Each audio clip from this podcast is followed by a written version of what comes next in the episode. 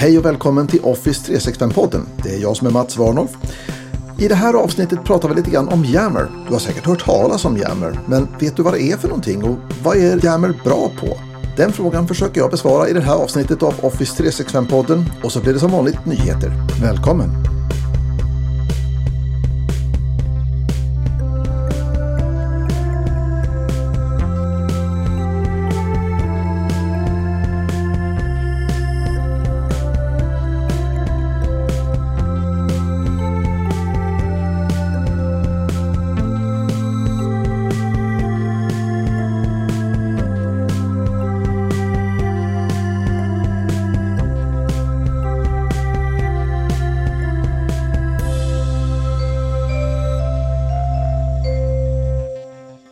Don't let your best ideas die in someone's inbox. När Microsoft gjorde reklam för Yammer i början så använde de den sloganen för att förklara vad Yammer egentligen var bra på. Jag stötte på Yammer första gången ganska kort efter att Microsoft köpte det och gjorde det till en del av Office tre sextiofem. Det här var någonstans runt tjugotolv tror jag. Yammer är en tjänst i Microsoft tre sextiofem som ingår i nästan alla licenspaket. Yammer har en egen webbplats, det finns en mobilapp, det finns en Teams-app och det finns en webbpart för SharePoint-sajter. När jag läste den där raden, don't let your best ideas die in someone's inbox, förstod jag direkt vad Yammer var bra för. Jag hade också varit frustrerad över att mejla förslag till mina chefer och aldrig någonsin få någon respons. Känslan jag fick var att förslagen var så dåliga så de skulle på något vis tigas ihjäl. Yammer har funnits mycket längre än Microsoft Teams. Men för de allra flesta så känns det nog som de här har levt sida vid sida hela tiden. De är ju lika, men ändå olika. Yammer är inte Microsofts produkt från början. Yammer var ett internt kommunikationsverktyg för företaget bakom en populär släktforskningssajt, men släpptes som fristående produkt ungefär tjugohundraåtta. Det finns många idéer om vad vi ska kalla den här sortens kommunikationsverktyg. Jag har hört folk kalla det för mikroblogging, men idag skulle vi nog kalla det för Enterprise Social Media eller interna sociala nätverk för företag, och Yammer var kungen inom Enterprise Social Media. Microsoft har själva kunder och använde Yammer internt. Andra stora användare av Yammer var till exempel livsmedelsjätten Cargill. Melanie Hoherts hette en av Cargills anställda. Hon jobbade inom området kommunikation och digital produktivitet på Cargill och hon var väldigt aktiv i Microsofts eget Yammer-nät för Office tre sextiofem.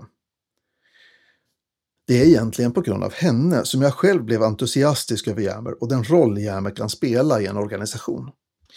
Melanie delade öppet med sig av både tankar och exempel på hur Cargill använde Yammer och vad det hade inneburit för kulturen på Cargill.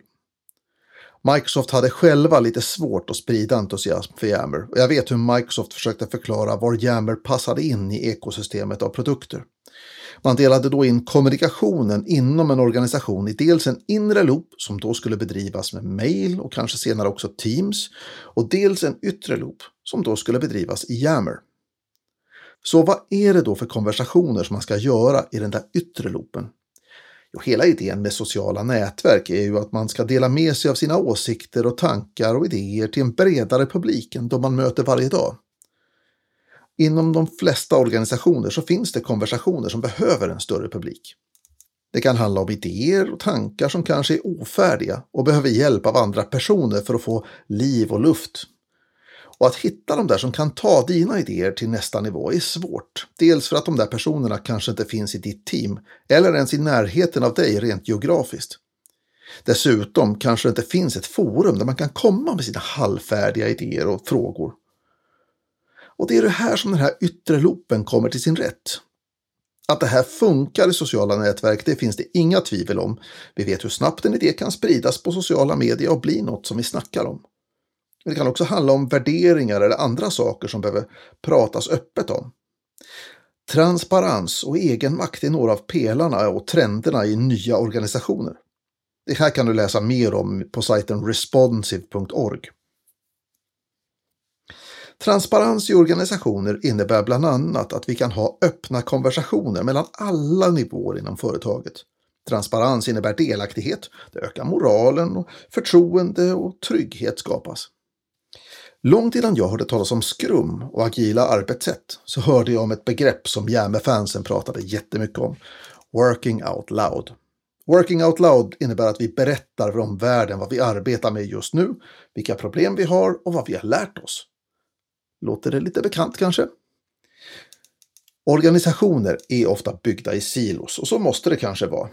Det hade varit svårt att ha en organisation där alla lägger sig i och arbetar med allt. Därför bygger vi verksamheter i team där vi har tät kontakt med varandra och där vi kan ha så pass mycket samsyn att vi kan dra åt samma håll.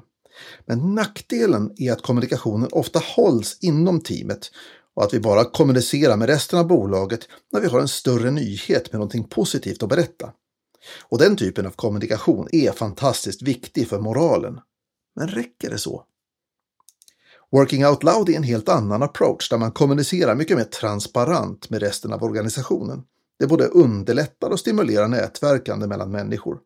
Nätverkandet gör det lättare att dela med sig av kunskap och idéer.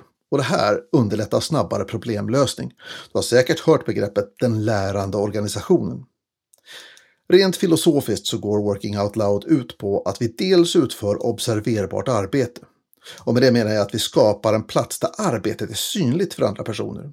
Och dels att vi berättar om våra vedermödor, tankar och idéer på en plats där andra kan ta del av dem. Och på så sätt så kan medarbetare i andra delar av organisationen bidra, men också lära sig. En del organisationer gör det här med interna bloggar och andra gör det med en plattform som Yammer. Working Out Loud är ett radikalt grepp och många organisationer är ganska långt ifrån redo för den här typen av förändring. Men Yammer är ändå ett bra verktyg, inte bara för att informera utan att kommunicera med andra delar av verksamheten.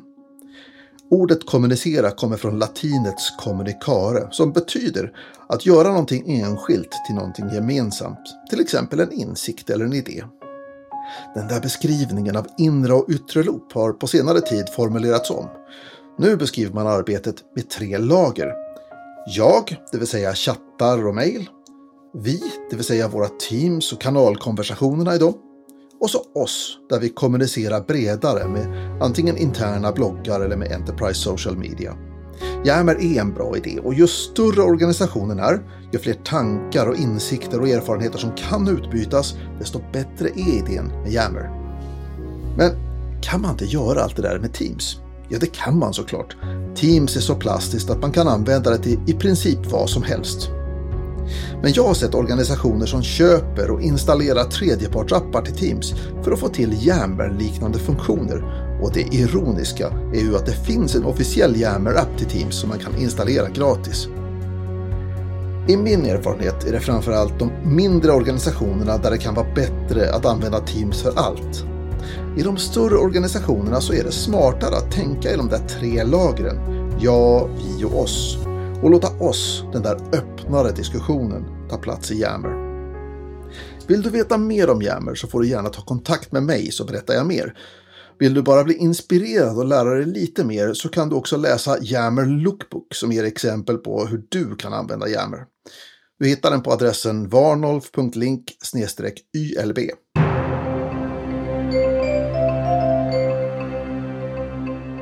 Dags för nyheter i Office tre sextiofem-podden.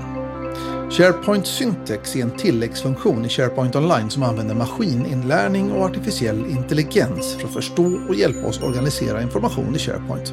Nu kommer en superintressant funktion i SharePoint Syntex som heter Content Assembly. Med den funktionen så får vi hjälp att skapa dokument baserat på innehåll i existerande dokument. Det här är ju inte helt ovanligt som en manuell process att återanvända dokument och med sök- och ersättfunktionen byta ut namn på kunder och produkter och sånt för att skapa nya dokument. Med Content Assembly får vi hjälp att göra alltihopa det här automatiskt och de existerande dokumenten används som datakällor för att bygga det nya dokumentet. Och det här rullar ut just nu. Att samredigera dokument som är skyddade av Microsoft Information Protections kryptering har varit bekymmersamt.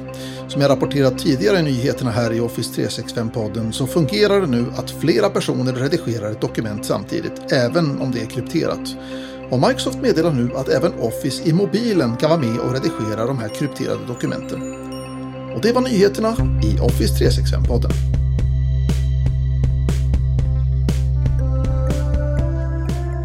Och med det säger jag också tack till dig som har lyssnat. Office tre sextiofem-podden är slut för den här gången. Om du har frågor, tankar eller annan feedback får du jättegärna skicka dem i mejl till office tre sextiofem podden at varnolf punkt net. Ha det riktigt bra så hörs vi snart igen. Hej!